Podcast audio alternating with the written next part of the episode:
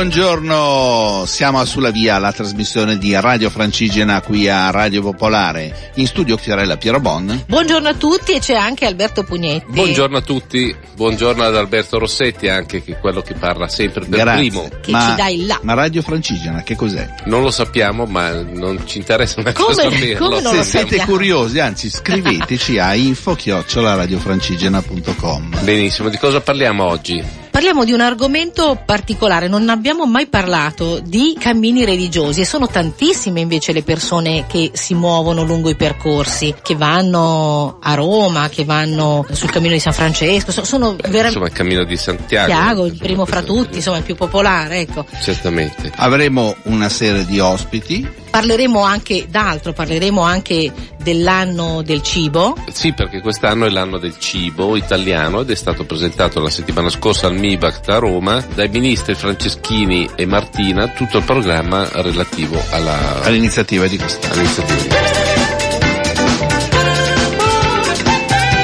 Miriam Giovanzana, responsabile delle edizioni Terre di Mezzo, fa la cosa giusta e tante altre cose. Buongiorno Miriam. Buongiorno a voi. E Monsignor Paolo Giuglietti, vescovo ausiliare della diocesi di Perugia che tutti gli ascoltatori conoscono perché da sempre è impegnato nei cammini e non solo quelli legati all'Umbria, ma un po' in generale. Buongiorno. Buongiorno. Lasciamo il microfono nelle mani di Miriam Giovanzana, che è ovviamente una valente giornalista ben più di noi, e sentiamo la sua esperienza e le sue domande. Questo è un modo un po' improvvisato di dialogare fra amici, come appunto succede poi sui cammini. Con Don Paolo Giulietti ci conosciamo da, da tempo, però non, non c'è mai il tempo vero per chiacchierare a lungo. Quindi io ne approfitto, ti faccio un po' di domande sulla prossima iniziativa di agosto della Chiesa italiana. Voi porterete a camminare alcune decine di migliaia di persone, di giovani in particolare, verso Roma, ma non solo sui cammini in Italia. Ci dici qualche cosa in più? Dunque, l'iniziativa si colloca nel percorso di preparazione al Sinodo dei Vescovi sui giovani che si terrà in ottobre e culminerà in Roma con l'incontro con Papa Francesco.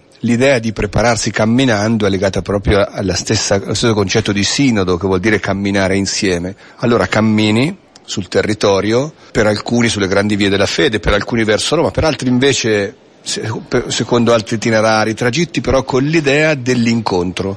Quindi non solamente un cammino tra chi percorre la strada, ma un cammino insieme con la gente, con le esperienze, con la storia dei territori attraversati. Quindi un vero sinodo, un vero sinodo. Quindi porterete poi anche i vescovi a camminare. Beh, diciamo, compatibilmente con le condizioni fisiche, so che diversi vescovi cammineranno con i giovani, altri li aspetteranno, vivranno dei momenti insieme, quindi sarà una bella esperienza di chiesa in cammino, i vescovi e i loro giovani. Il numero di 40.000 è una stima, nessuno in realtà ancora può dire quanti saranno né quali percorsi faranno, noi aspettiamo che a Roma poi comunque si passi di gran lunga questa cifra qui. Tu sei un vescovo che cammina, ci racconti gli ultimi pellegrinaggi che hai fatto appunto in cammino? Dunque, quest'estate sono stato con eh, i miei scout dell'Umbria in Terra Santa, ho fatto piedi la Galilea e poi Gerusalemme, con un gruppo di famiglie ho fatto il cammino portoghese, gli ultimi 120 chilometri, e poi con la mia confraternita di pellegrini abbiamo fatto quest'anno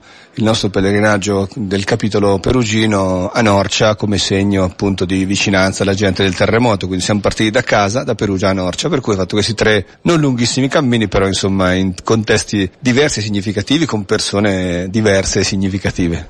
Che cosa cambia nella vita di una persona un cammino? Qual è la tua esperienza personale e poi che cosa hai visto accadere? Dunque, innanzitutto c'è cammino e cammino, eh, i grandi cambiamenti richiedono grandi investimenti. Quindi quando si fa un cammino davvero per cambiare bisogna darci dar del tempo, vivere in un certo modo. Io cammino soprattutto insieme a gruppi di persone, quindi è un'esperienza un po' particolare. Però questo, io ho visto anche in queste esperienze, ho visto negli altri comunque un modo a volte molto diverso dal- alla fine rispetto all'inizio di affrontare alcuni aspetti della loro vita, soprattutto questo con i giovani, ma anche con gli adulti. E in me il piacere di vivere da prete in cammino con gli altri, quindi di sperimentare alcune dimensioni della fede, la scrittura, la liturgia, la tradizione, in contesti di volta in volta diversi che aiutano a comprendere di volta in volta in maniera più approfondita alcune dimensioni dell'esperienza credente. Per esempio? Beh, per esempio eh, leggere i salmi delle ascensioni mentre si sale a piedi a Gerusalemme è un'altra cosa che farlo seduto sui banchi della cappella, no? cioè si capiscono alcune cose, si sentono risuonare alcune parole in maniera diversa, no? oppure celebrare in alcuni luoghi con alcune persone dopo aver fatto alcune cose insieme dà modo di, di, di spiegare e, e, agli altri di capire perché l'hanno vissuto alcuni aspetti no, di quello che tu stai dicendo. Don Paolo, ti chiedo per chiudere eh, due consigli. Uno per eh, chi si mette in cammino e in pellegrinaggio da credente, eh, quale quale libro gli consiglieresti? Che cosa si deve portare nello zaino? Il meno possibile in senso lato, no? Come libro, poi, poi, ormai i libri stanno tutti nel palmare, quindi è brutto dire eh no, che non bisogna lasciare il telefonino, però è molto bello avere breviario, Bibbia, messale, tutto in 300 grammi o 250 grammi di smartphone e alimentatore. Quindi, però ecco, il libro, il libro, la Bibbia, portarsi la, leggere la Bibbia, soprattutto chi va in Terra Santa non può non portarsi la Bibbia, perché la, il, il pellegrinaggio in Terra Santa dal IV secolo consiste nel leggere la Bibbia laddove è avvenuta, quindi è un libro indispensabile lì, ma direi che è indispensabile ovunque. Gli fai portare tutto il, il, l'Antico Testamento e il Nuovo Testamento dammi, facciamo una, qualche cosa di più leggero. Libro dei Salmi e libro dei Vangeli. E invece per chi non è credente? Ma per chi non è credente direi se va in Terra Santa lo stesso, perché comunque non si può andare in Terra Santa senza confrontarsi con la scrittura.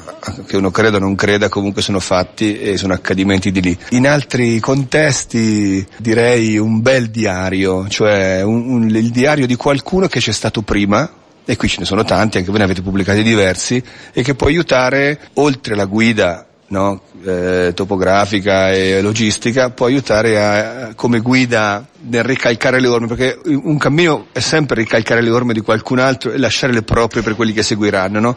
Quindi io penso che fare un cammino bene voglia dire comunque confrontarsi con l'esperienza di qualcun altro che l'ha fatto prima di noi e che ci aiuta a viverlo senza perdere dei pezzi. Bene, grazie Alberto, tocca a te. No, solo una domanda velocissima. Si parlava prima di giovani, di questi ipotetici 40.000, ma possono essere anche di più. Quanto la figura di Papa Francesco aiuta e aumenta o moltiplica anche questa passione dei ragazzi per camminare? Dunque, il grande riscopritore dei pellegrinaggi è stato Papa Giovanni Paolo II, che ha rilanciato Santiago, ma ha rilanciato l'idea stessa dell'esperienza del pellegrinaggio come esperienza di fede per i giovani, quindi siamo debitori tutti quanti a lui di questo. Papa Francesco, secondo me, aiuta a fare il pellegrinaggio fa come scuola di vita verso la sobrietà e la condivisione, cioè coglie di questa è un'esperienza multiforme ovviamente, no? questa capacità di insegnare a vivere con meno e a vivere più con gli altri. Posso aggiungere una cosa su questo, eh, che è l'idea stessa della Chiesa in uscita che invita a mettersi per strada e quindi è effettivamente molto adeguato al mondo anche dei cammini.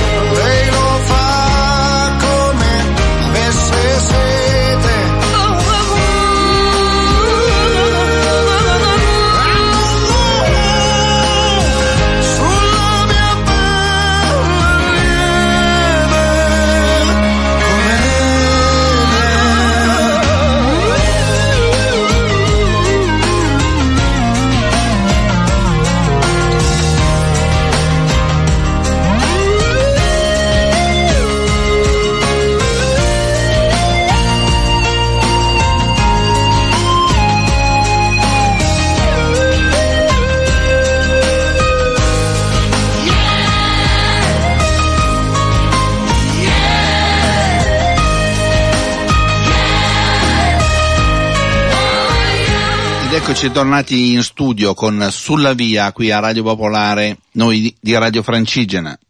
E continuiamo con un'intervista che è stata realizzata alla BIT e eh, parla di iniziative dedicate appunto ai cammini religiosi. Radio Francigena ha iniziato i programmi quasi tre anni fa e la prima persona, ma proprio la prima persona che abbiamo intervistato ci è sembrato una persona con... Eh, con delle belle progettualità e con tante cose da fare, da dire e da raccontare. Federico Massimo Ceschin, buongiorno. Buongiorno a te, buongiorno a tutti i tuoi ascoltatori, i nostri ascoltatori. Ecco, a distanza di tre anni quasi, la prima volta, cioè avevi aperto un mondo con possibilità, con progetti, con proposte, eccetera. Alcune di queste cose si stanno realizzando. Sì, per fortuna diciamo che il tempo non passa in vano, il tempo è galantuomo e quindi in qualche circostanza premia la passione, l'impegno, la competenza e il merito e quindi molte persone che si stanno muovendo da anni sui territori con queste caratteristiche evidentemente stanno producendo dei risultati.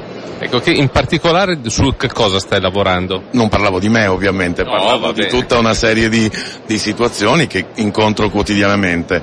Eh, io attualmente mi occupo per la conferenza episcopale italiana di un progetto che si chiama Parchi Culturali Ecclesiali e all'interno di questo progetto una gran parte dei nostri parchi culturali ecclesiali si occupa diciamo, di mobilità lenta perché l'incrocio tra i beni culturali e il paesaggio, il territorio, l'ambiente trova nella mobilità lenta eh, l'incrocio perfetto tra domanda e offerta e quindi diventa automaticamente ma davvero automaticamente e quasi incredibilmente, lo dico perché non sono tre anni che mi occupo di questo, ma molto di più, e quindi la scoperta uh, di, di, questo, di questa volontà della Chiesa di rispondere alle esigenze dei territori in termini di occupazione qualificata dei giovani trova in questa risposta un vero e proprio motore di sviluppo che chi viaggia ama approfondire naturalmente la conoscenza dei luoghi, lo spirito dei luoghi e chi meglio della Chiesa può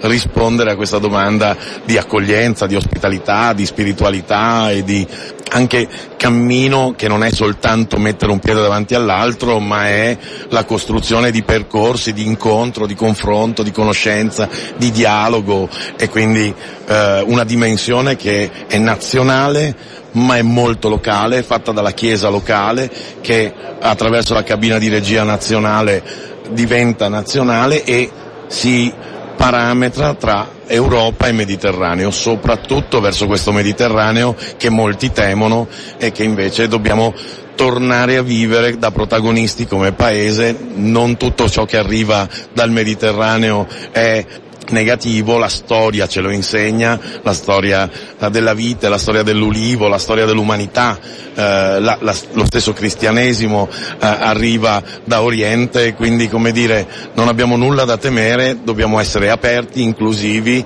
e il cammino riesce ad essere anche questo un motore di confronto con i popoli del Mediterraneo. E in particolare stai lavorando anche su un progetto appunto in una parte ben specifica del sud Italia, una parte forse che ti è anche più cara perché ci hai lavorato tanto. Sì, sono tornato ad occuparmi di Puglia e sono tornato ad occuparmi di Puglia in un modo nuovo, non più diciamo istituzionale, eh, con tutti i pregi e i limiti che l'esperienza istituzionale mi ha lasciato lasciato sulla pelle, oggi lo faccio con, eh, attraverso una fondazione in partecipazione, quindi con il territorio e attraverso questo progetto nazionale attraverso eh, un uh, evento in particolare che si chiama Carta di Leuca che dal 5 al 12 agosto prossimo porterà a camminare sui passi di Don Tonino Bello 600 giovani da tutto il Mediterraneo e eh, questo solo come evento bandiera di un lavoro molto più strutturato che stiamo facendo sul territorio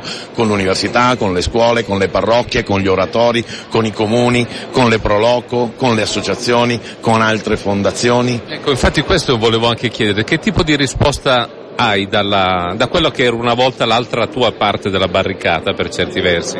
Guarda, c'è una uh, grande attenzione naturalmente, perché, in parte perché credo sia naturale portare attenzione alla Chiesa e quindi ai suoi protagonisti. Dall'altra eh, c'è la difficoltà diciamo, di rendere compatibili i linguaggi.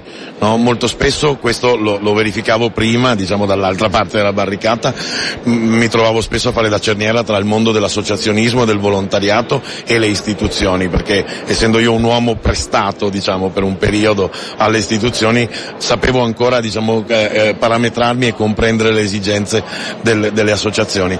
Oggi sono in un ruolo eh, che diciamo, da questo punto di vista mi, mi, consente di fare un passo avanti perché la Chiesa ancora una volta anche in questo ruolo ha una capacità eh, certamente superiore di mettere insieme territorio e istituzioni e attorno a questo tavolo diciamo anche tutte le istanze del territorio che possono essere a loro volta gruppi di azione locale, associazioni, eh, camere di commercio, province laddove ci sono.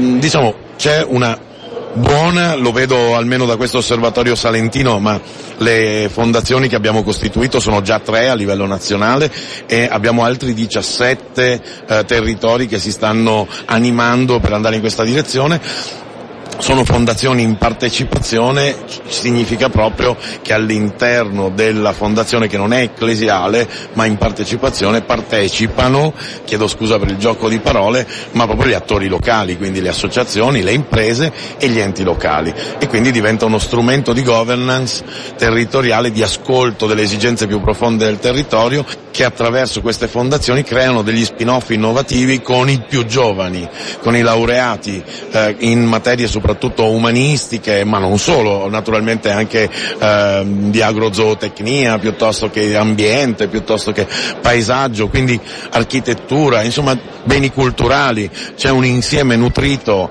eh, di giovani competenze che chiedono palestre eh, nelle quali mettersi alla prova e questi sono ambienti nei quali possono mettersi alla prova.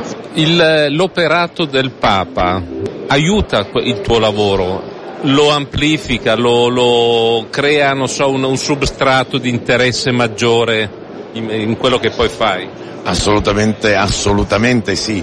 Diciamo che forse è la, Uh, la, la, la, in questo momento l'alchimia diciamo, più fortunata perché il Santo Padre ha una capacità di, di dialogare con tutti e di, di uh, rivolgersi a tutti eh, davvero incredibile, davvero davvero incredibile. Lo aspettiamo adesso il, eh, il prossimo 20 uh, aprile a, ad Alessano, la sua richiesta ecco, di avere una chiesa aperta, di una chiesa in cammino, non fa naturalmente che aiutarci a uh, dialogare in maniera sempre più forte con i territori.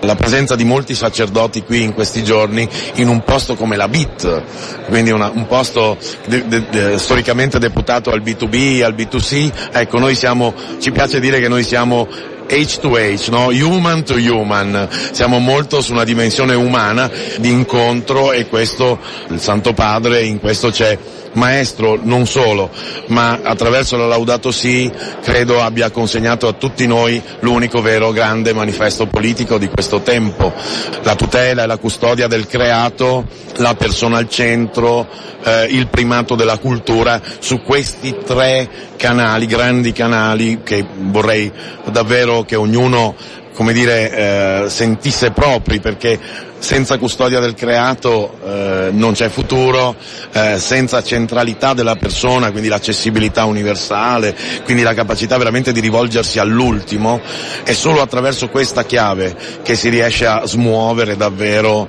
tutta la società, perché se, se ci calibriamo su, sulla persona che ha minore facilità di accesso alla cultura, all'informazione e riusciamo a coinvolgerla, sarà più facile coinvolgere evidentemente tutti gli altri. E poi, la, ripeto, questa chiesa in uscita che non rimane abbarbicata a se stessa ma si confronta con le altre religioni, si confronta con le istituzioni, si confronta con le esigenze dei giovani. Eh, il sinodo dei giovani eh, a Roma eh, in agosto sarà un altro momento altissimo di questa eh, rinnovata volontà della Chiesa, credo sia davvero in questo momento una risorsa alla quale tutti, indipendentemente dal dono della fede, dobbiamo aggrapparci con forza per guardare al futuro. E in questo senso si inserisce anche la visione un po' più ampia, un po' più moderna forse del piano strategico del turismo fatto dal governo. C'è un cambiamento anche da questo punto di vista? Io ritengo proprio di sì, ritengo che il piano strategico, già per il fatto di, di contenere, se non ricordo male, 20 volte la parola sostenibile, in qualche modo diciamo ci piace pensare che abbia risentito dell'influenza della Laudato Si e che comunque oggi sia difficile parlare di turismo senza parlare di sostenibilità. Abbiamo una grande necessità credo tutti, di uscire dal, dall'intendere il termine sostenibilità come un parametro soltanto ambientale, dobbiamo fare un passo ulteriore, comprendere che sono almeno tre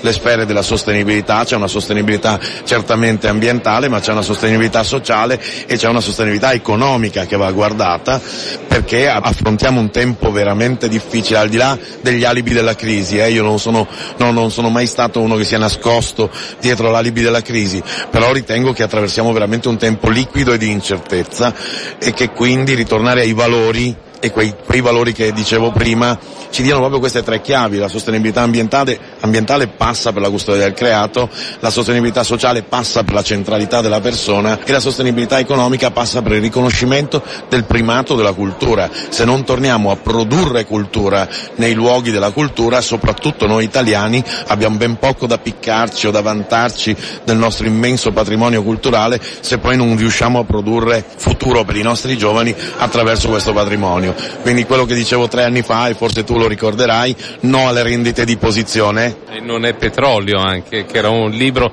titolo di un tuo fortunato libro. Sì, sì, probabilmente il più fortunato dei miei libri, continuo a battere su questo chiodo, non è petrolio, non, non siamo detentori di una riserva eh, di valore diciamo, che, che, che, possiamo semplicemente immaginare di ereditare e di trasmettere ai figli senza considerare un presente e un, un valore contemporaneo. No? Abbiamo necessità assolutamente, anche come, se me lo consenti, anche come generazione. Stiamo passando una palla no, a, alle generazioni che verranno davvero incandescente e di questo io personalmente avverto molto la responsabilità, non vorrei che prossime, le prossime generazioni dovessero maledirci là dove saremo per, per, quello che gli abbiamo lasciato. Dopo il bagno di euforia, di, di promesse degli anni Ottanta, dopo l'edonismo degli anni 90, eh, il consumismo de, di inizio millennio, noi adesso parliamo solo di crisi e parliamo solo di futuro incerto e parliamo solo di eh, società liquida e che attraverso questa liquidità in qualche modo nasconde anche uno scardinamento di tutti i valori. Non possiamo continuare così, a qualcosa ci dobbiamo legare, trattenere e credo che la risposta la possiamo trovare solo nella diciamo italianità, vogliamo dire così, cioè, e questo non significa naturalmente chiusura nei confronti degli altri, perché lavoriamo sempre su una dimensione europea e mediterranea, ma significa sicuramente trovare un nuovo riscoprire il nostro posizionamento come cerniera tra l'Europa e il Mediterraneo, come ponte tra le culture, eh, altrimenti i mal di pancia, gli egoismi trionferanno e se trionferanno i mal di pancia e gli egoismi come paese noi non abbiamo futuro. Ringraziamo Federico Massimo Ceschin, grazie mille. Grazie Alberto, grazie a te, grazie a Radio Francigena, penso che avremo numerose occasioni di incontro e io vi aspetto sempre a novembre a All Roots Lead to Rome.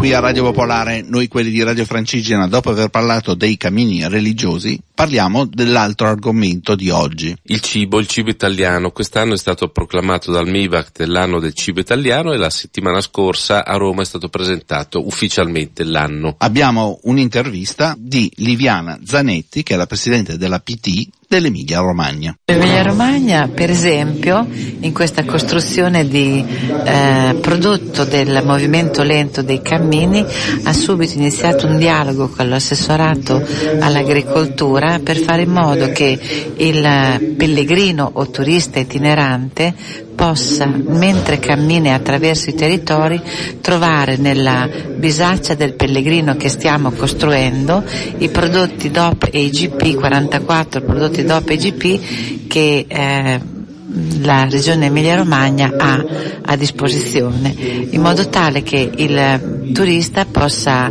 eh, mentre cammina, assaporare una parte di quella terra e ricordarla anche per quel che riguarda i sapori. Stessa cosa faremo col vino perché un buon prodotto, se annaffiato da un buon vino, eh, credo sia molto eh, più gradito. Questo è il percorso che stiamo facendo insieme, vale a dire il cammino non deve essere soltanto ehm, stimolante per quel che riguarda la vista, cioè eh, mettere in equilibrio il corpo con la mente, quindi star bene con se stessi per quello che vede, ma anche per quello che assapora, quindi per quel che riguarda l'anno dei cammini ci stiamo attrezzando in questo modo. Poi l'anno prossimo sarà quello del, cammin- del turismo lento e... e... ci stiamo attrezzando anche per quello, perché siamo consapevoli che pur avendo iniziato da due anni a questa parte, quando il ministro Franceschini ha lanciato eh, il tema dell'anno dei cammini, è stata la volontà politica dell'assessore che noi abbiamo colto come APT Servizi e rilanciato così come possiamo, dialogando intensamente con la conferenza episcopale della regione Emilia Romagna, ma anche col MIBACT regionale nazionale e con tutti i territori. Dobbiamo presto, prestissimo, approdare un protocollo d'intesa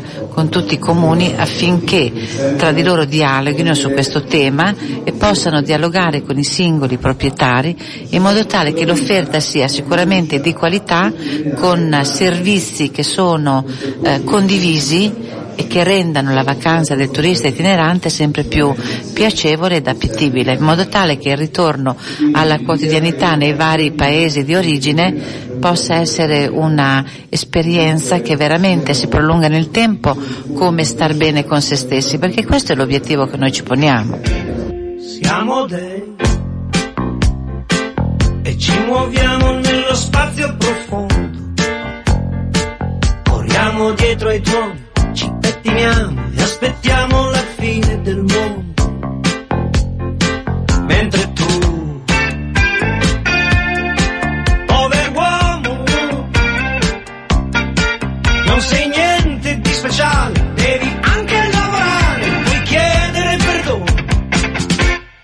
Siamo dei figli del sole, invece tu chi sei?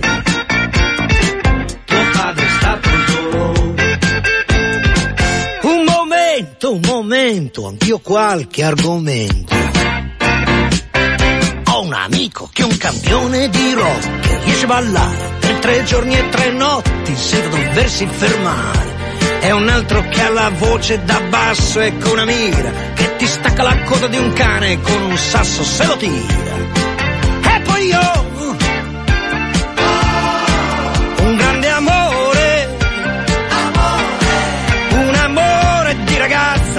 aspetta e se non torno esce pazza dal dolore, povere! Ed ogni estate il mio voto, vado al mare e resto nudo tutto il giorno. Abbronzarsi e poi nuotare, se mi vedessi quando torno. Ma cosa credi di fare? Dove credi di andare? Non hai più aria per poter respirare non c'è nessuno che ti possa aiutare. Ed ogni giorno che, che vola via scopri di avere una nuova mattina.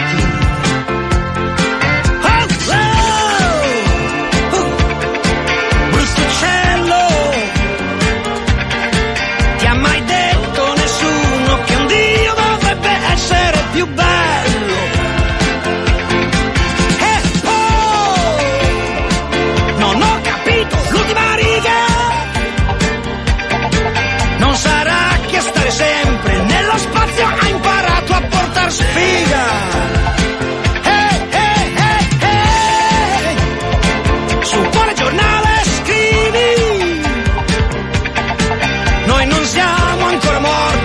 Possiamo guardarci in faccia vuole dire che siamo vivi. Noi siamo dei e la tua vita è un inferno, o qualche cosa di più atroce.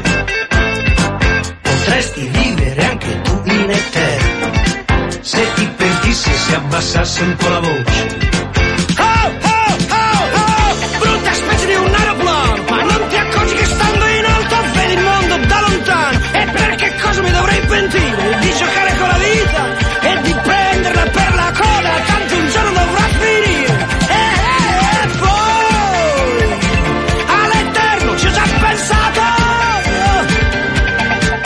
Via Radio Francigena qui a Radio Popolare, Fiorella. Sì, abbiamo parlato del cibo, il programma dedicato al cibo dell'Emilia Romagna e ora veniamo alla Toscana e affrontiamo proprio un argomento con un prodotto tipico. Siamo a Monteriggione, a Badia Isola, al convegno Comuni sulla via Francigena. Siamo con Emore Magni, che è Direttore del Consorzio del Prosciutto Toscano DOP. Entriamo subito in un argomento importante perché è l'anno del cibo, come è stato determinato dal MIBACT e il cibo lungo la via Francigena e, anche in Toscana ovviamente, ma in generale estendiamo il discorso alla Francigena, è simbolo e espressione del territorio. Esattamente. E il fatto che voi siate qua non è un caso probabilmente. Esatto, anche perché per il nostro consorzio era molto importante, oltre a tutelare una produzione una tradizione storica eh, del nostro territorio, anche quello di legarci con la storia del nostro territorio, appunto come la via Francigena e i luoghi del nostro territorio, perché molto spesso anche i turisti, le persone che visitano la Toscana non conoscono tutte le realtà, conoscono solo i beni culturali più famosi, ma in realtà questa è una regione veramente densa di ricchezza culturale ma anche, anche enogastronomica.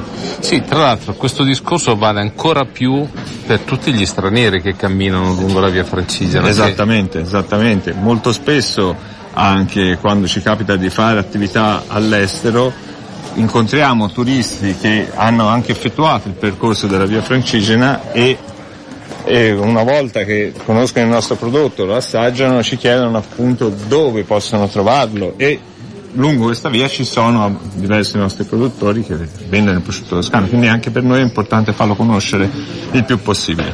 Ecco, quali sono i, gli sviluppi, diciamo, di un lavoro come il vostro? Proprio appunto pensandolo anche in, in promozione all'estero. Allora, noi siamo un consorzio nato, eh, relativamente giovane rispetto ai nostri cugini di Parma e di San Daniele perché siamo nati nel 1990, nel 96 abbiamo ottenuto la DOP, la denominazione d'origine protetta e da lì abbiamo iniziato un cammino difficoltoso perché appunto siamo una realtà piccola rispetto a, a colossi come Parma e San Daniele, però abbiamo iniziato a far conoscere prima in, in, Italia il nostro prodotto, toccando le regioni del nord e del sud Italia e poi piano piano ci siamo spostati all'estero e da due anni siamo, da tre anni scusi, siamo negli Stati Uniti, in Canada e in Giappone. Mi sembra che stia diventando sempre più eh, importante la cura dell'allevamento. Esattamente. Cioè cercare esattamente. di dare sì un prodotto che è storico, che, che da sempre è sinonimo se vogliamo di Toscana, però anche migliorarlo. Certo, infatti lo... o, o, garantirlo. Insomma. Esattamente, il lavoro che hanno fatto i nostri consorziati creando appunto il consorzio stesso è stato quello di migliorare sempre di più la qualità con particolare attenzione a tutte le varie fasi di eh, produzione, quindi dall'allevamento alla trasformazione e soprattutto curando il prodotto dandogli una qualità superiore, per esempio il prosciutto toscano DOP non ha nessun contenuto di nitriti o nitrati, conservanti, quindi è un prodotto del tutto naturale, sono materia prima di alta qualità, una lunga stagionatura e tanto amore nella lavorazione. Questo è il nostro prodotto e il nostro marchio, eh, quello della, appunto del prosciutto toscano, garantisce al consumatore un prodotto di alta qualità e totalmente attracciabile. C'è qualche novità sul prodotto, non so, magari qualche utilizzo diverso di... Allora, di... noi negli, negli, ultimi anni stiamo, sempre, stiamo cercando sempre maggiormente gli abbinamenti con i vini del nostro territorio, ma eh, speriamo anche a breve di riuscire anche ad abbinare altri vini delle altre realtà territoriali stiamo effettuando sempre più studi sui eh, valori nutrizionali, sulle caratteristiche organolettiche del prodotto proprio per farle conoscere maggiormente al nostro pubblico. Da due anni abbiamo attivato dei canali social su Facebook e Twitter appunto per comunicare in modo 2.0 con tutti i nostri possibili consumatori fornendogli al massimo le informazioni il più possibile precise, corrette e eh, aggiornate. Grazie mille. Grazie mille. Écoute-moi, toi qui te crois seul au monde, tout seul abandonné. Faut trois fois rien pour entrer dans la ronde de tous les mal aimés. Suspends un violon, un jambon à ta porte, et tu verras rappliquer les copains soucis que le diable les emporte jusqu'à demain.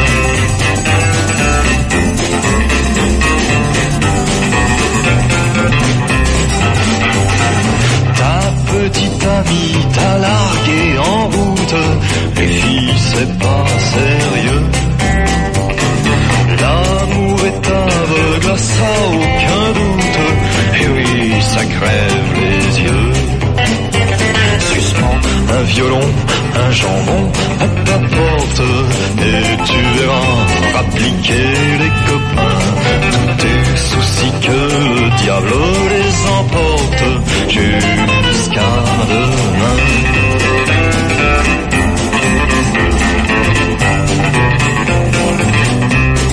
Di nuovo insieme, Radio Francigena su Radio Popolare, sulla via. Come sapete, due settimane fa siamo stati al BIT, abbiamo fatto alcune interviste e vi vogliamo proporre un servizio che può essere di interesse e di utilità per tutti i camminatori, un servizio di noleggio di attrezzature sportive o outdoor. Ciao a tutti, sono Piercarlo Mansueto, founder di Sherwood. Sherwood è il sito web ormai leader in Europa per il noleggio di attrezzatura sportiva e la prenotazione di attività outdoor. Che cosa significa questo? Noi aggreghiamo su un'unica piattaforma e tutte le realtà che offrono attrezzatura sportiva in noleggio offrono semplicemente attività sportiva come tour in bici piuttosto che lezioni di surf, lezioni di kite e lezioni di sci.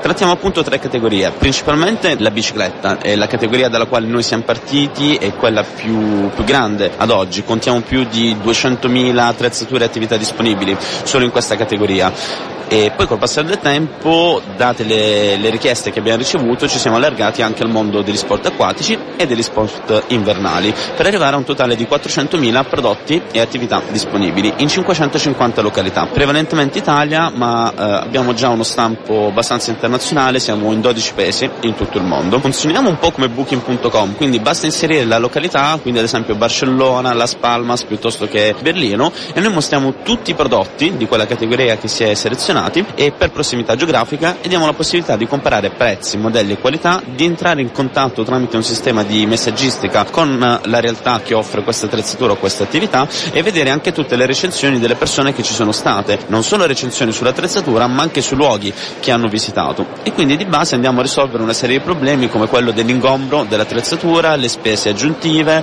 la moglie che non ti vuole far portare la bici in macchina e la comodità di avere una presa coscienza esattamente di tutta l'attrezzatura copertura di tutte le attività che ci sono in luogo, quindi si può fare una prenotazione consapevole risparmiando anche rispetto ai prezzi che ci sono offline. Di base mm, specifico che l'iscrizione è gratuita, l'assistenza cliente H24 7 giorni su 7 per chiunque prenoti tramite Sherwood è sempre gratuita, quindi noi supportiamo anche le persone in loco. Questo che cosa significa? Che di base uno può in anticipo prenotarsi la bici piuttosto che l'attività che poi vorrà fare in loco, piuttosto che una volta che si è arrivato in loco vedere tutte le offerte che sono intorno a sé e decidere di prenotare un'altra, piuttosto che che chiedere alla nostra assistenza clienti di selezionarli delle attività molto particolari, perché magari ci sono delle esigenze particolari, può essere che uno sia un atleta professionista piuttosto che sia con la famiglia, quindi abbia bisogno di un qualcosa di un po' più accessibile, piuttosto che voglia essere ispirato e provare un qualcosa di nuovo come può essere il rafting o il sap yoga, noi ci occupiamo di tutto questo. Quindi da una parte lo si trova direttamente in piattaforma, ma dall'altra si può richiedere anche il supporto di Sherwood per creare tutto il percorso durante la settimana e proporre una serie di attività, perché alle volte molte attività dobbiamo ancora, ancora caricarle perché sono così tante che stiamo aumentando sempre più per poter stare dietro a tutte le richieste, però alle volte sono ancora nascoste e non le abbiamo ancora rese online, quindi magari ci sono e l'utente non le vede, basta che ce lo chiede, noi troviamo qualsiasi cosa e risolviamo qualsiasi esigenze in giro per il mondo. Prima mi dicevate che avete anche degli accordi con le piste ciclabili siciliane e anche lombarde. Collaboriamo su vari punti di vista. Allora, la parte diciamo quella un po' basica che è l'ordinario funzionamento di Sherwood è che anche per le realtà sul territorio l'iscrizione è gratuita, nel senso che offrire l'attività o l'attrezzatura sportiva è gratuita. Quindi noi cerchiamo di generare, aumentare la generazione di economia per le persone sul territorio. Tutto questo però è, co- è coordinato da una parte molto importante che è la comunicazione e il marketing che noi facciamo sul territorio. Noi siamo specializzati nel marketing e nella comunicazione, soprattutto online, quindi andiamo a, sempre a carico nostro a procedere con una serie di attività che possono essere travel blogger che raccontano in quel territorio di quel partner, piuttosto che tutte le campagne di marketing online, grafiche dedicate, insomma siamo specialisti del marketing online e diamo eh, questa nostra competenza la condividiamo con il territorio italiano. E la cosa più importante è che poi siamo più che disponibili ad organizzare degli eventi in tutti questi territori. Infatti in una delle piste ciclabili nel meridione andremo ad organizzare un evento con più di 200 persone e lato nostro noi ci occupiamo appunto di proporre tutta la struttura, tutta l'organizzazione, quindi a carico nostro le persone in loco e tutti i gadget e gli accessori del caso e in più portiamo anche dei partner e ovviamente facendoli capire il valore di questa parte qui perché affiancando il territorio a noi il brand sportivo è molto più sicuro e molto più tranquillo di sponsorizzare anche solo 100-200 persone che prima magari era un numero non sufficientemente grande per loro. E quindi riusciamo ad arrivare anche con degli sponsor per creare un evento di un certo tipo. E tutto quindi poi viene coordinato con la risonanza mediatica generando economia appunto sul territorio. Il sito è www.sherwood.io Sherwood scritto come condividere quindi S-H-R-E abbiamo anche un gruppo Facebook che si chiama Natura e Sport Outdoor dove le persone più attive, più appassionate condividono le loro foto di quando praticano attività sportiva, si scambiano consigli, suggerimenti e opportunità. C'è l'appassionato di mountain bike che ha la zia al sud che ha l'hotel e quindi dice guarda digli che ti ho mandato io così paghi di meno. Di base la comodità di Sherwood è esattamente quella di farvi trovare la vostra bicicletta direttamente in luogo. Quindi questo significa che noi ad esempio collaboriamo con tanti gruppi che si muovono per uh, lunghe tratte, per le competizioni professionali, anche per l'Ironman, ad esempio ultimamente le Canarie. Quindi quello che noi facciamo è o fartela trovare lì nel punto di partenza o fartela consegnare in albergo piuttosto che darti la possibilità di andare direttamente in negozio e ritirarla lì. Quindi rispetto alle esigenze noi riusciamo a trovarti qualsiasi tipo di attrezzatura, ad esempio ora un gruppo ci ha chiesto 50 bici in Islanda, noi in tre giorni abbiamo trovato 50 bici tutte di misure differenti, professionali in Islanda e le stiamo facendo consegnare direttamente in albergo quando loro arriveranno. Io ringrazio tutti, soprattutto voi per questa opportunità, io sono Piercarlo Mansueto, ci trovate sia su LinkedIn che su Facebook con Sherwood, ricordo sempre scritto con S-H-R-W-O-O-D, quindi non come la foresta perché molti si confondono, è sherwood.io e anche questo poi è un finale che non è tanto consueto ancora. E per qualsiasi cosa potete sia contattarci su Facebook o direttamente sulla chat online sul sito real time dove ci sono almeno 4-5 persone dietro pronte a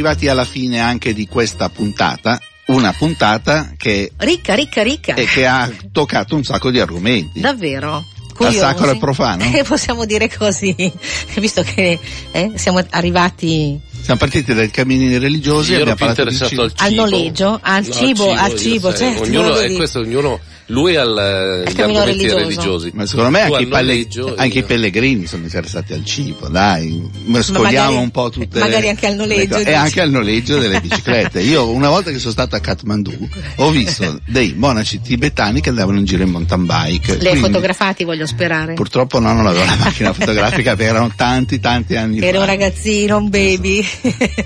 Va molto bene. molto interessante questa cosa. Sì. Andate avanti ancora perché Ma scusate, purtroppo dobbiamo salutare perché il tempo a nostra disposizione è scaduto, se no ci sfumano e non ci piace. no. Allora, un saluto a Fiorella Pierobon e ad Alberto Rossetti da E Alberto Pugnetti. Hai fatto tutto tu, però dobbiamo ricordare che la settimana prossima non ci siamo, ci sono le elezioni e Radio Popolare dedica tutto il suo palinsesto ai risultati, quindi l'appuntamento è tra 15 giorni, vera Fiorella? Certo che sì, un abbraccio forte forte a tutti quanti. Ciao. C'è un giramondo dentro un sacco, disco rotto, tre matite e un cane bassotto.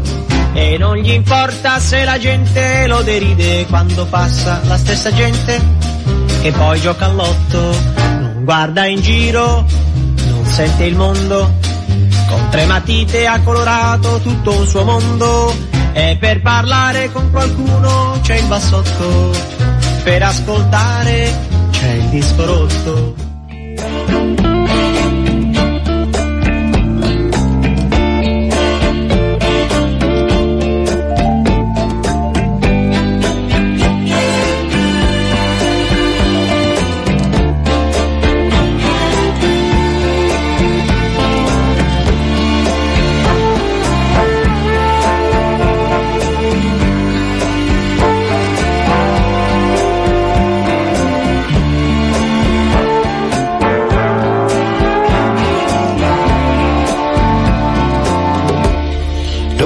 up a